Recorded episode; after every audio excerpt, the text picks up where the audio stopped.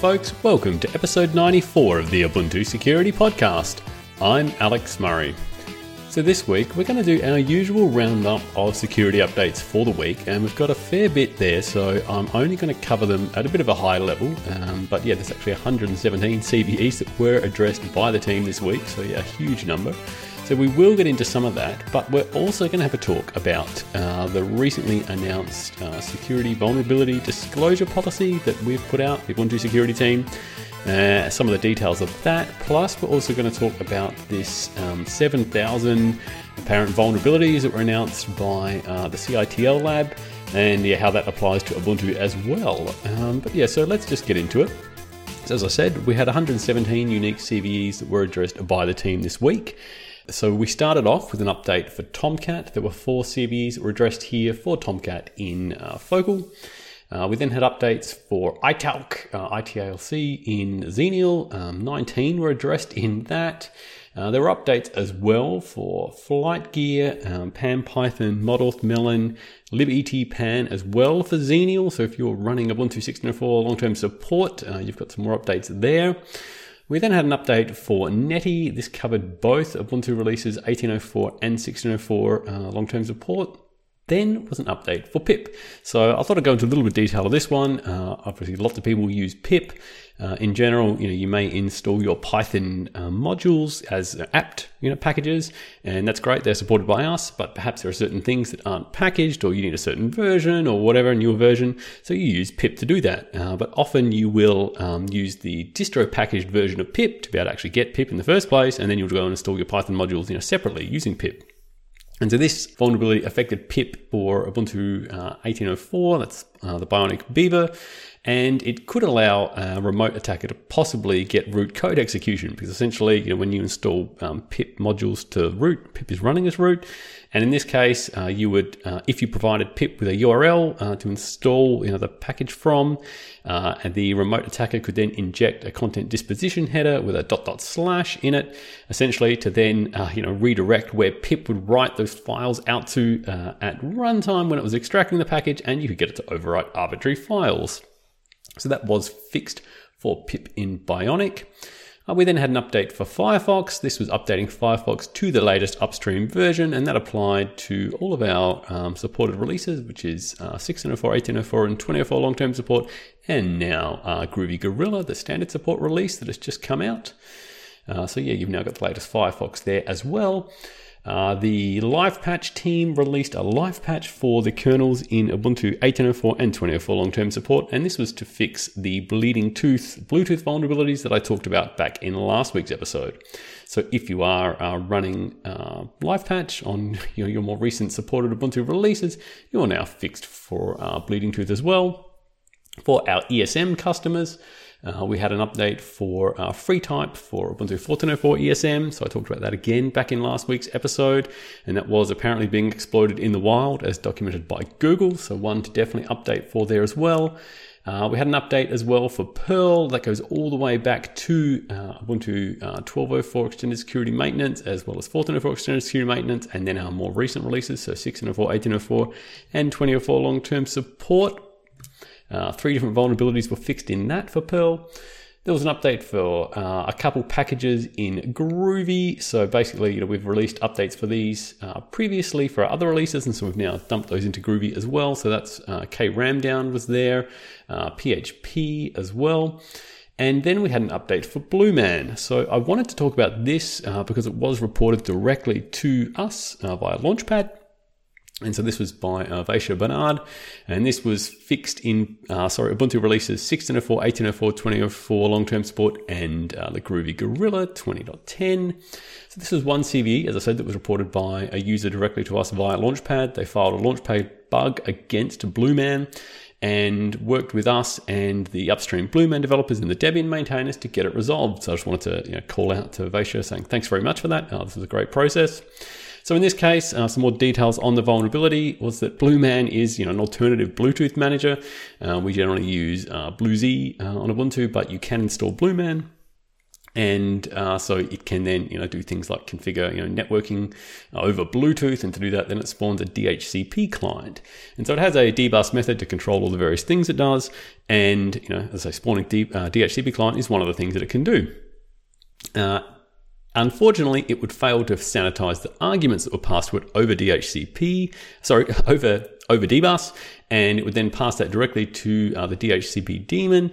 And if you happen to be running the dhcpcd daemon, uh, which isn't the default in Ubuntu, we use the ISC DHCP client. But if you had installed that instead, along with Blueman, uh, you were then uh, liable to a local user root privilege escalation because they could supply arbitrary arguments to uh, dhcpcd, and it supports an argument that says run this script file here.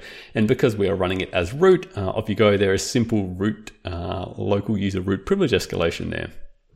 And so this was fixed uh, by Upstream and then incorporated by us to change the way that the arguments are passed to uh, the DHCP uh, client, whichever it is, so that you can't pass arbitrary flags. Uh, there's also probably going to be a further update to that because uh, it is possible to also protect some of this via um, PolicyKit uh, so that you know you can make sure that only root should be able to or you know only an administrator on the machine should be able to do these certain things. And so that will be incorporated in a coming update i suspect as well. So yeah that was it for blueman uh, we also had updates and well for various um, oracle maintained components. So uh, in particular in mysql there's 49 different cves that were covered by that and uh, OpenJDK as well for another Oracle component there. And finally, we updated the CA certificates package. So this was all the way back to Ubuntu 16.04 long-term support, uh, 18.04 long-term support, 24 long-term support, and the Groovy Gorilla. So uh, this updates CA certificates to the latest release from Mozilla.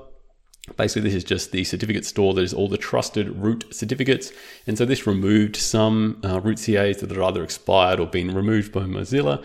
Plus, it adds a bunch of new ones as well. So uh, your system trust store is hopefully a little more up to date now on uh, the supported Ubuntu releases. And that's it for this week in security updates. Uh, so next, I wanted to have a chat about this uh, recently released uh, disclosure and embargo policy that we've published. Uh, this is on uh, the Ubuntu.com website, so ubuntu.com slash security slash disclosure policy. I've got a link to that in the show notes. And this basically uh, sort of covers a bunch of details that had been previously in the wiki and other things that were, you know, um, a bit scattered around the place, but sort of wraps it all up into one easy to see to see spot. And so it covers things like how you can report an issue to us, uh, and sort of high level that's either you know filing bugs through Launchpad and tagging the appropriate you know Ubuntu package, or you can email security@ubuntu.com as well, and we have uh, details there on the uh, GPG key that you can use if you want to do um, you know encryption of your emails to us, so that you know no one can potentially snoop on it or whatever.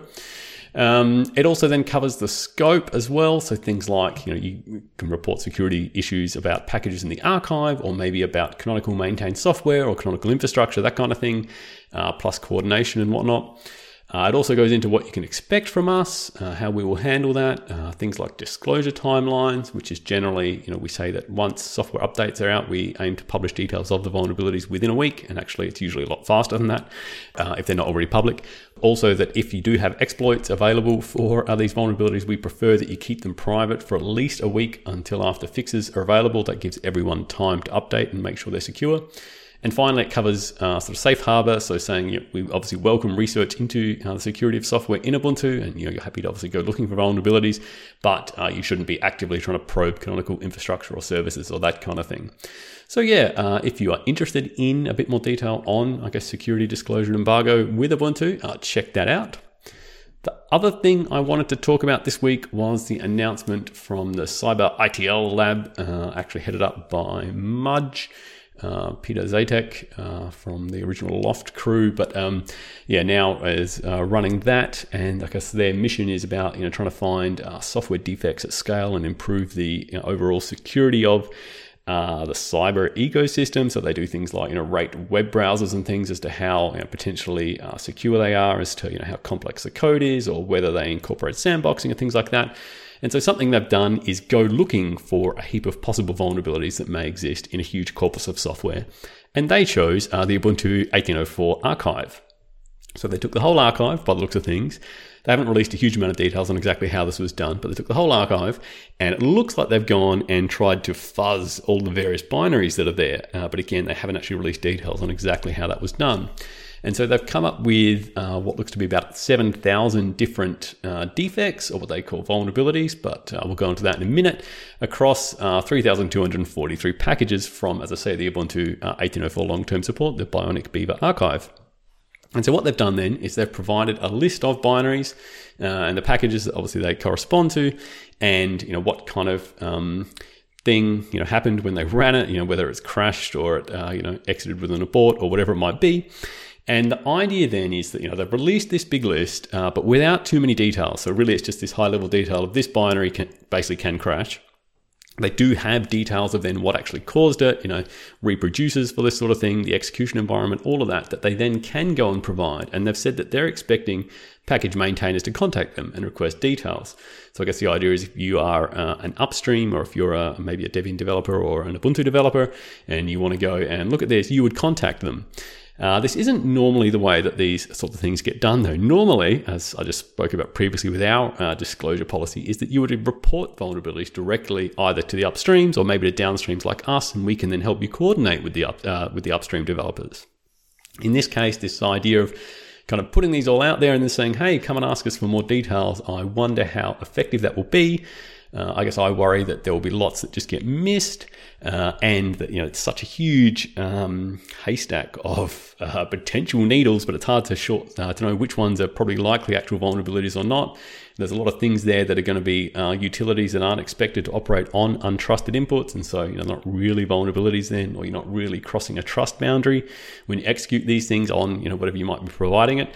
Um, and I guess the other thing is, though, if they had come to someone like us and said, hey, here's this giant list of 7,000 vulnerabilities, there you go. Now, that's next to impossible for a small team like the Ubuntu security team to be able to triage all of those and handle them. Uh, so I do expect there'll probably be a bit of a collective effort between distros and upstreams and all kinds to try and analyze all of these because there likely are some real vulnerabilities here, but there's also probably likely a lot of um, other things that aren't, aren't technically vulnerabilities. Yes, you might be able to crash a piece of software, but you know, if you're um, operating only, like if it's a compiler, let's say you're generally compiling trusted code or something like that. So, yeah, I'm not so certain uh, all of these will turn out to be, you know, 7,000 CVEs that get assigned from this. Uh, but yeah, I guess it still leaves a lot more questions than answers, and so we'll have to see how that one plays out, I guess, over the uh, coming weeks. All right, uh, so that takes us to the end of this week's episode. Thanks everyone for listening again for another week. Uh, I'll be back with you next week, but in the meantime, if you want to get in contact with us, you can reach us at security.ubuntu.com. As always, we hang out in the Ubuntu Hardened channel on irc.freenode.net. Uh, there is discourse.ubuntu.com that has a section there for security topics. So if you want to create a topic there and have a discussion there, we would be more than happy to uh, interact with you there as well. And finally, if you want to reach us on Twitter, we are at Ubuntu underscore sec there as well.